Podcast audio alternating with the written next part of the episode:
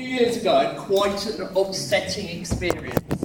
And bear in mind, over that many years I've been doing youth work, I've had to deal with uh, drug issues, I've had to deal with violence, I've had to deal with weapons, but this is one that really won't go out of my mind. And I was, and actually, like, it was such a sort of um, tough experience. Andre and Joe had to go with me, and we were asked to go uh, with the youth group on an outing. And as I say, I've been in all sorts of perilous and troubling situations, but nothing prepared me for this. I was asked to go to a football match at the Hawthorns, which is the home ground of West Bromwich Albion.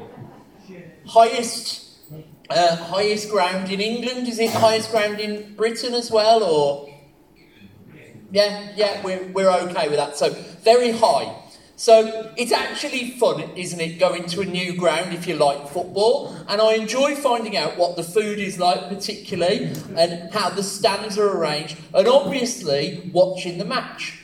But I was quite surprised when I looked at the opposite stand to where I was sitting. Firstly, I was surprised because it wasn't rubble.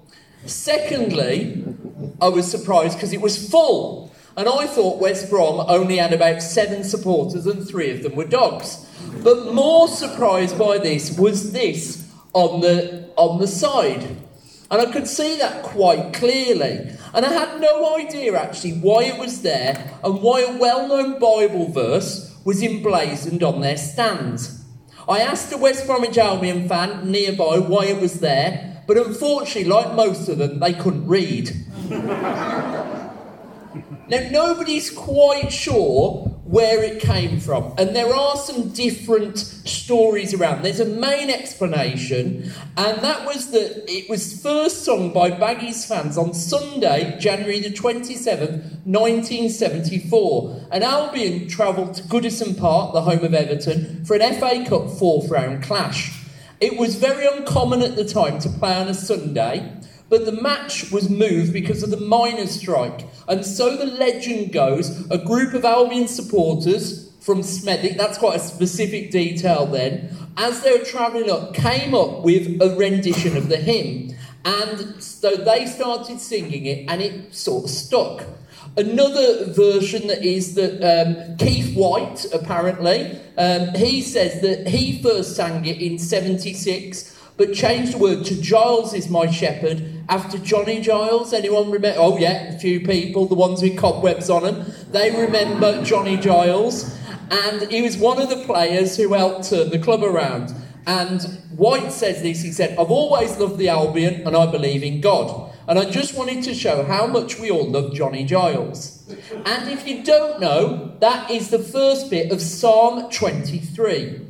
And this psalm is one of the most famous psalms. It's sung at, at weddings or read at weddings and funerals and football matches because West Brom apparently sing that as well uh, when they've got a full crowd. And it's one of those verses that many people with not much interest in church or faith will recognise. And we decided to look at the whole chapter over the summer as a bit of a reset. You know when sometimes your computer or technology or things are, are sort of get a bit stuck and they're maybe not moving or certain programs aren't working, and what do you have to do? You have to reset. Sometimes they've got a reset button, sometimes it's turn it off and on. And when it gets a bit like stuck, it's good to then press a reset, see what it should have been like, and hopefully your computer will go back to what it should do. And that's what we want to do here, because we can often know famous verses, but they just become something we're aware of or we accept, rather than something we cling to. And some of us may feel we need to press that reset button in our lives due to COVID maybe the cost of living crisis or other issues in the world or in your life. And this passage shows us who God is to us using an extended metaphor that the vast majority of folk in the Bible times would understand.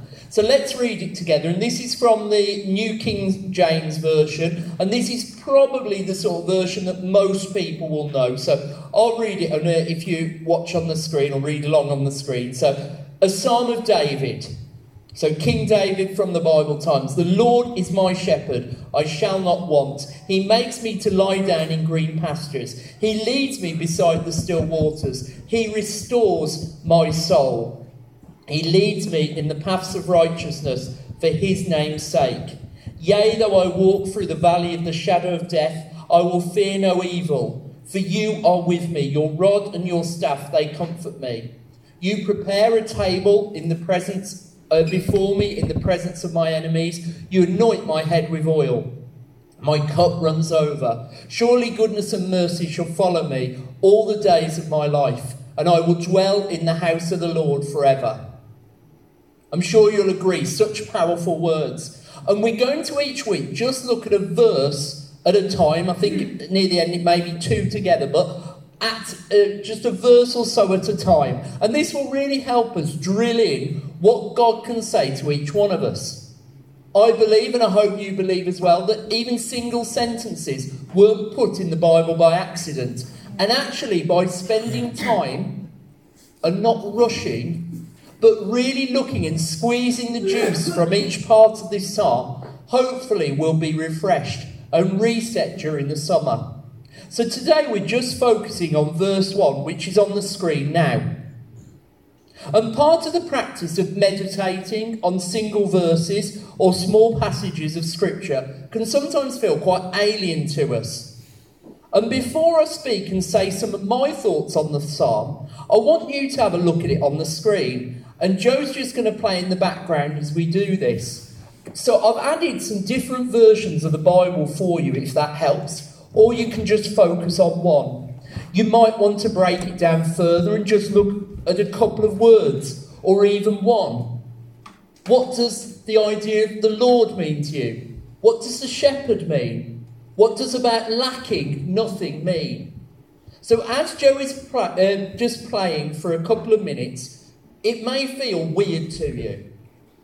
But I really urge you to just pause concentrate on the screen. If you feel your mind's wandering to your roast dinner or um, what somebody's wearing next to you or things like that, just think of a shepherd's crook and try and pull your thoughts back to what is on the screen. But just try and think what these verses mean. And then if you need to pray through them or if you're thinking, what on earth do they mean? Just maybe pray, God, Lord, speak to me. And ask the Lord to speak to you through these verses.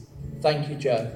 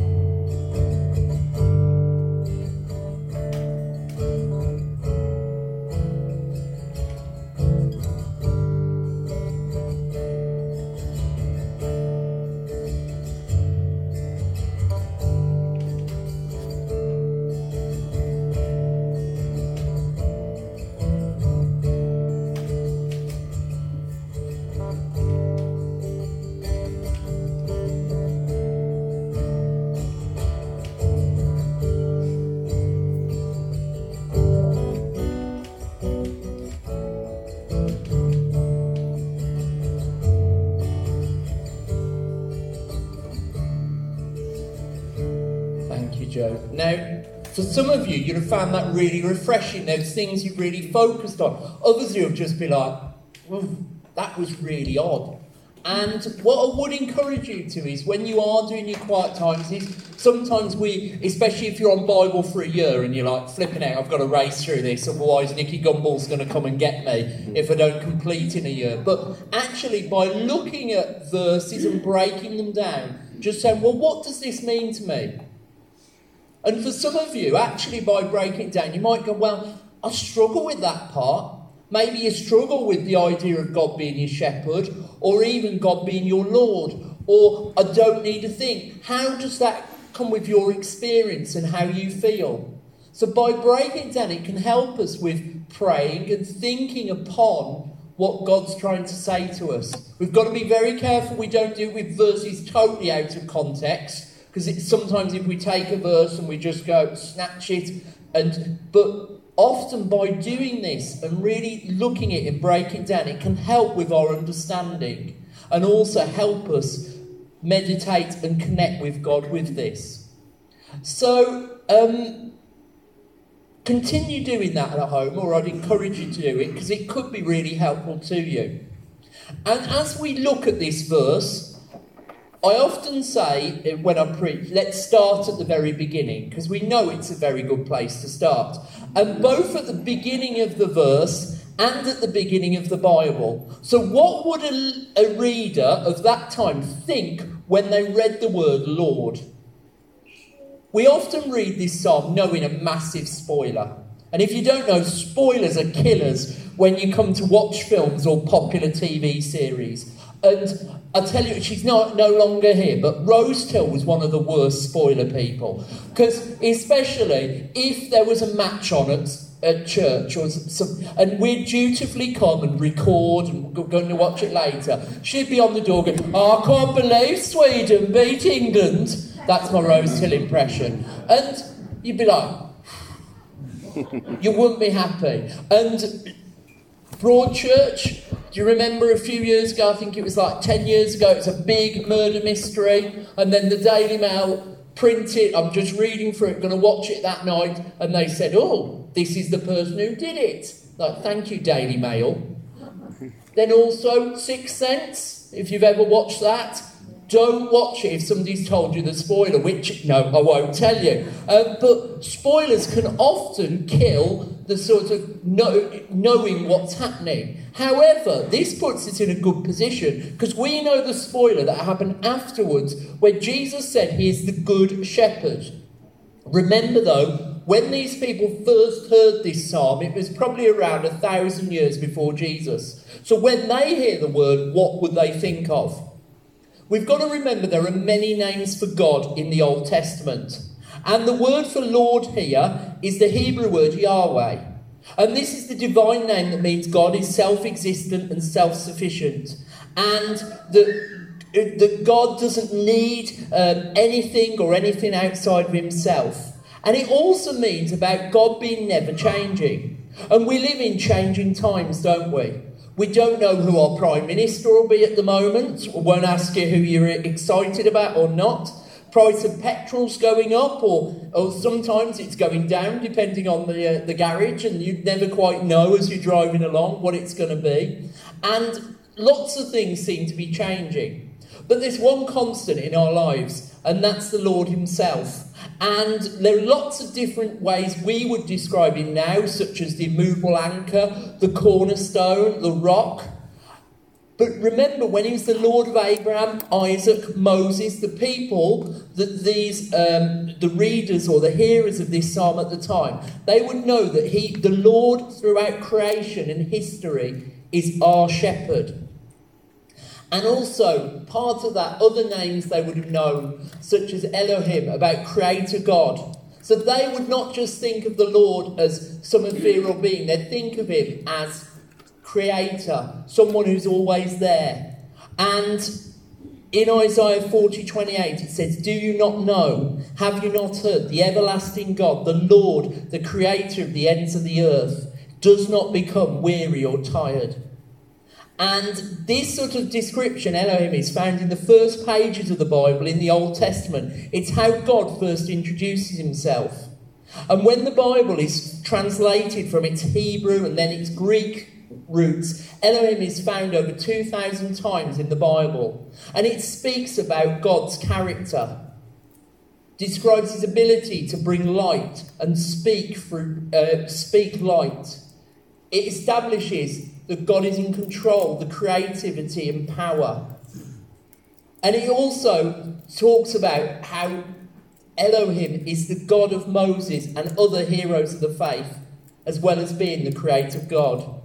Other names, edited highlights, there are a lot more, are on the, are on the screen now.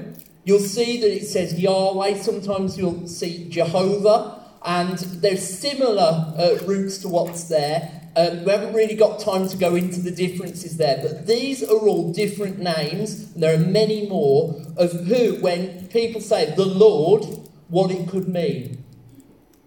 My question to you is who's the Lord to you? Can you recognize any of those?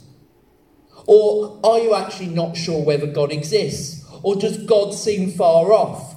Or would you say, yes, I could identify one of those a while ago, but maybe not now? Recognizing God as Lord is a huge step for some. And often we need to reset who God is for us. So, my first challenge is can you say that God is Lord? What maybe are the barriers for you to say that? What are the things that have gone on that maybe have clouded your judgment? Or maybe you're just curious. But there are many people here who would say, well, those names and many more, we can say that the Lord is faithful. All the songs that we sung today were declaring who God is and what He has done. He's taken us out of Egypt, something that the people reading it at the time would have seen as such an important thing, but also about being a good father. So, our songs of us being declaring who God is. Maybe if you struggle with that, Talk to whoever's brought you or someone you trust here or one of the leaders. But think who is the Lord to you and how can you develop that relationship further? Moving on to the next little part, I'm going to ask you quite a random question. So have a little think about it. If you had to choose an animal which you best think represents yourself, what would it be? So have a think so if you and there's nothing dodgy around it. It's not like we're not doing anything like going to pray into that. We're just saying like if you had to say what animal do you think represents yourself, it could just be your favourite animal. What would it be? Any ideas? Any any ones? A cat. We've got a cat. We've got a dog. Dormouse. A dormouse. Oh, is it is it because they're asleep or yeah, there we go, a dormouse? And that side we're into this. What about this side? Any ideas? Oh, I think was that was that a lion? Oh, Mons is a lion here. Yeah. Spider covered in cobwebs. Very good. I, oh yes. A frog. Oh, very good. So we've got different ones here. I always thought of myself as a duck-billed platypus, just because it's a very curious looking being. But I remember asking this to a Sunday school class years ago. I can't even remember why. And there was a little lad who, uh, and he went, Tyrannosaurus Rex. and then started roaring for about five minutes. It took us a while to sort of uh, calm it down there. So, when we answer this question, sometimes we might think of a real um, an animal that we really like, or it could be an animal with an extraordinary quality, maybe like an eagle, a stallion, a dolphin. We didn't get any of these here, but often people would say it's something with speed and flight, beauty, stealth, or a particular nature. However, when God compares us human beings to an animal, one of them isn't particularly flattering, is it? It's a sheep. His choice doesn't really highlight our strength, skill, superiority. It actually is more about the sort of helplessness, helplessness, weakness, and flaws. And with this, God's choice reminds us that we need Him. Quick question Where does sheep go on holiday? Bahamas. If yes, very good. I, I have Bahamas here, but we'll allow Bahamas. What brass instrument does a sheep play? That's actually a woodwind, but anyway. oh, very good though that was, wasn't it? Uh, it's tuba. And how do sheep in Spain say Merry Christmas? Feliz Navidad. Does, is that actually really key? You probably, when you get the other people doing a verse at a time, I don't think they'll do sheep jokes, but that's that's what we have at the start of the series. Um, so sheep are interesting, aren't they? They can't really run well. They can't hide well. They can't choose food well. They're not great at working together. They're not great at remembering. They're not good at directions or communicating. They don't do that much well, really. And it says here that they're the most helpless animals. Uh, probably some animals are more helpless, but I'm not really an expert on sheep. I sheared a sheep once in Dunster by Dunster Castle, I think I was about eight. That was an important moment in my life. But Phillip Keller, and it's a really, he's done a number of books. He's done lots about, he was a shepherd born in Africa, and he's done a lot of books around uh, the idea of raising sheep and animals and how that links uh, to Christianity. And actually, part of what we're basing this series on is his book around Psalm 23. And he talks about an area can get sheeped to death. Have you ever heard that before? No? Sheep to death. So if you leave sheep in one area, they'll just ravage it. And then because of that, and uh, because they'll just eat whatever's there, if you've ever seen Shaun the Sheep in the Wallace and Gromit films, because they'll do that, they can just kill an area and actually cause real issues to themselves because they'll just go for it and they wouldn't move or anything, they'd just stay there and sheep that area to death. And he says sheep easily get lost and wander from their flock. They easily eat the wrong plants or drink polluted water. And when they fall down, it's hard for them to get up. They get confused or spooked quite easily. They're easy prey for predators. A shepherd's role isn't to just sort out a nice place for the sheep and leave them especially in Bible times, the idea of a shepherd was somebody who was regularly assessing throughout the day where the sheep were, what predators there were, what was the weather like, the ground like, was anyone wandering off. And remember, King David, he was a shepherd. And when he described him being a shepherd, it wasn't like uh, somebody in a lovely flowing gown with a crook. Uh, we can often think when we think of Jesus as the Good Shepherd. It was someone fighting off lions and bears. There was real danger here.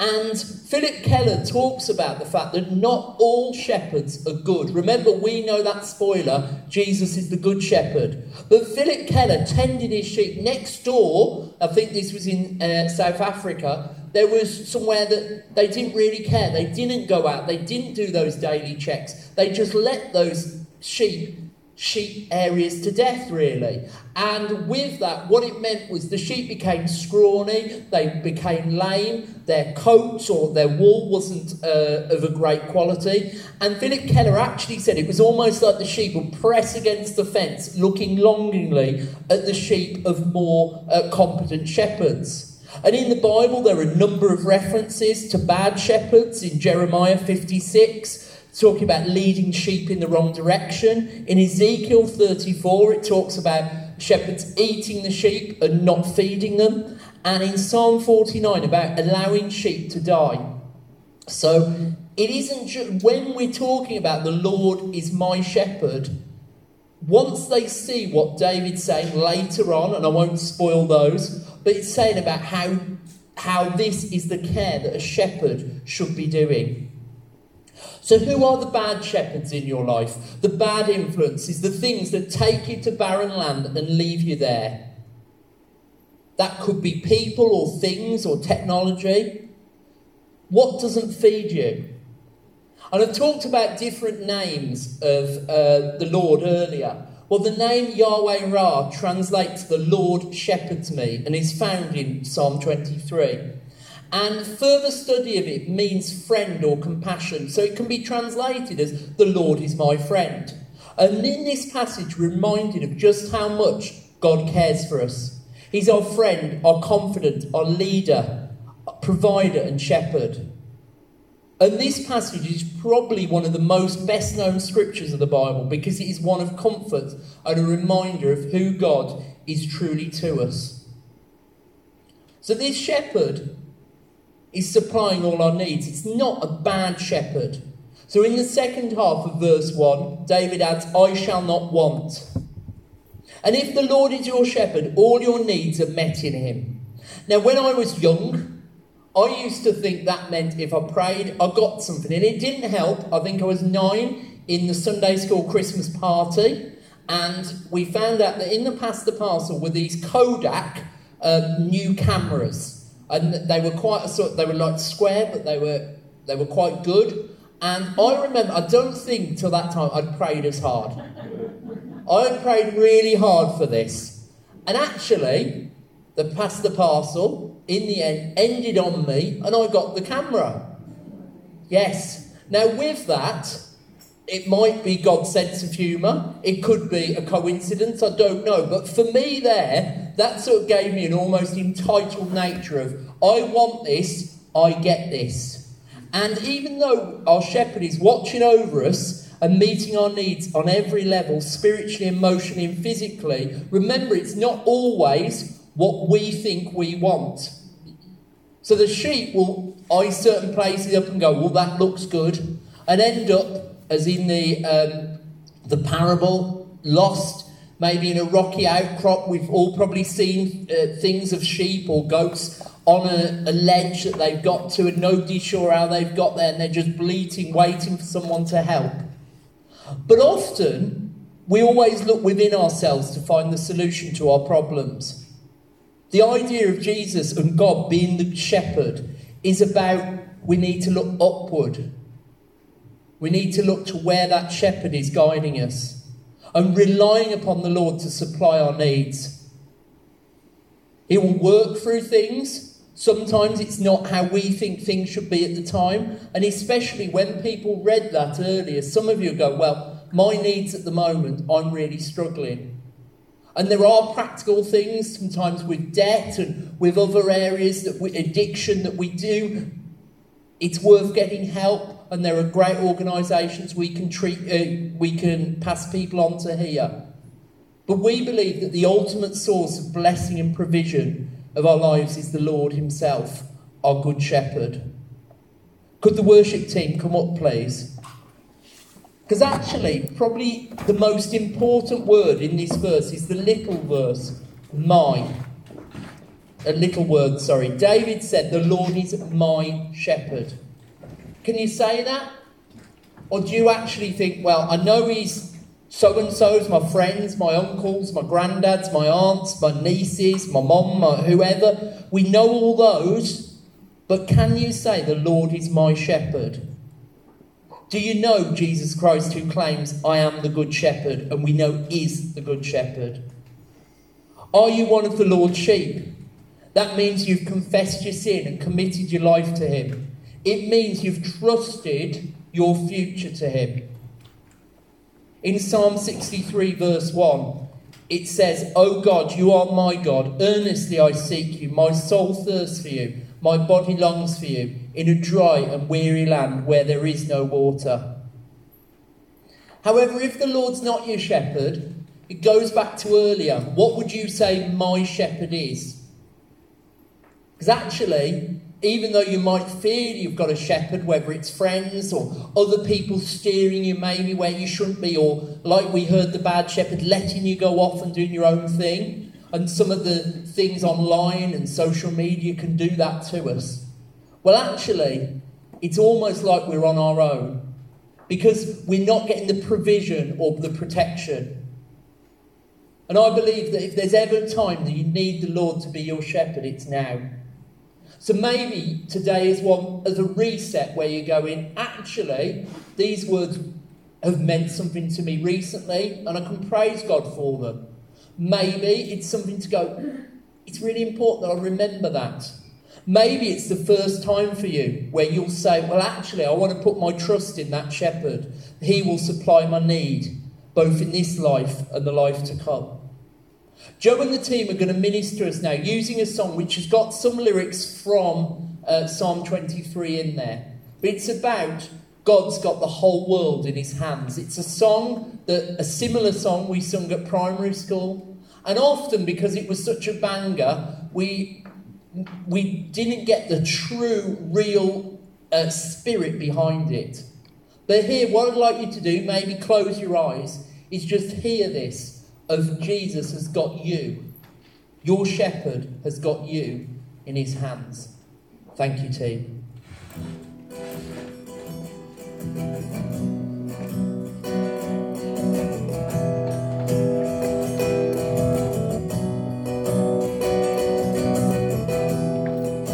When all around is fading. And nothing seems to last. When each day is filled with sorrow, still I know with all my heart. He's got the whole world in his hand. He's got the whole world in his hand. I fear no evil, for you are with me, strong to deliver,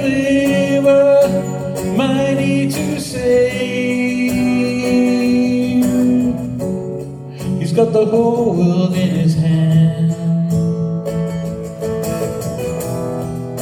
But when I walk through fire, I will not be burned.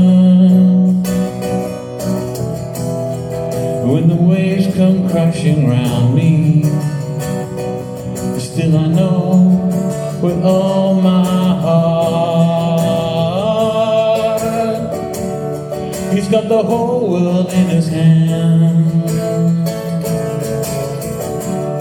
He's got the whole world in His hand. I fear no evil, for you are with me, strong to deliver, mighty to save. He's got the whole world in his hand. Got the whole world in his hand. He's got the whole world in his hand. He's got the whole world in his hand. He's got the whole world in his hand. I fear no evil, for you are with me, strong to deliver, mighty to save. He's got the whole world in his hand. When I walk through fire, I will not be burned. When the waves come crashing round me, still with all my heart, He's got the whole world in His hand. He's got the whole world in His hands. I fear no evil, for you are with me, strong to deliver,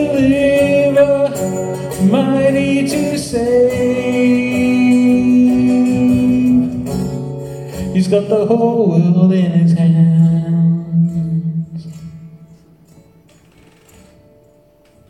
So Psalm 23 is almost a testimony of what God means to David. That song there is expressing again what God has done. And for many of us, you may, as we've read this together, you might have been thinking about times where you go, Yes, I could say that God is my shepherd. Remember about sharing those with people around you, maybe letting us know, because testimony we've already heard some this morning that's so encouraging. And so being able to say what the Lord is to you can really help encourage those. I've got a bit of an apology just before we sing this together. Is that um, the some of the young people made me this to wear today because they were they're doing some animals earlier. Oh, sorry, it's fell off. But when I was talking about sheep, I should have worn my sheep hat that was lovingly created by Hannah and Nicole this morning. So thank you to those. But as a sheep, remember, they probably don't really make sense of some things. They just want to eat, they just want to get to the right sort of place. But God has got this world in His hands. We don't understand it. There are some things that we really just don't get, and we pray against or we pray into, and it just seems like we're going up against it. But remember, the Lord is the Good Shepherd. And that is just an amazing promise for us. So let's stand, let's sing that, let's declare He's got the whole world in His hands together. So Joe's going to lead us, but let's just sing that chorus together. Let's stand. He's got the whole world in his hands. He's got the whole world in his hands. He's got the whole world. He's got the whole world in his hands. He's got the whole world in his hands. I'll fear no evil.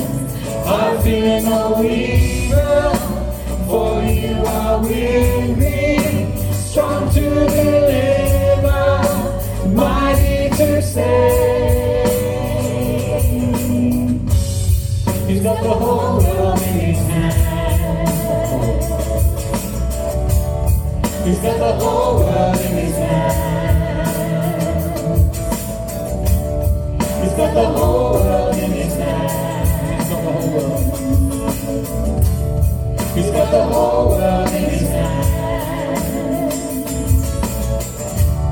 He's got the whole world in his hands. And I'll be no evil, for you are with me. Strong to deliver, mighty to save.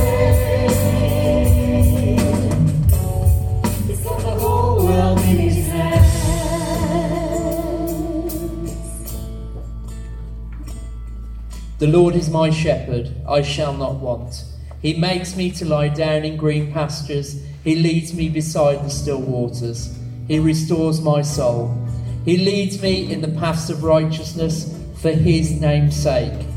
Yea, though I walk through the valley of the shadow of death, I fear no evil, for you are with me.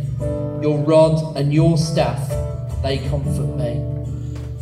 You prepare a table before me in the presence of my enemies. You anoint my head with oil. My cup runs over. Surely goodness and mercy shall follow me all the days of my life, and I will dwell in the house of the Lord forever. Help us, Lord, understand more about who you are and how you're there for us. But help us also declare who you are to us as well. Amen. He's got the whole world in his hands. He's got the whole world in his hands. He's got the whole world in his hands. He's got the whole world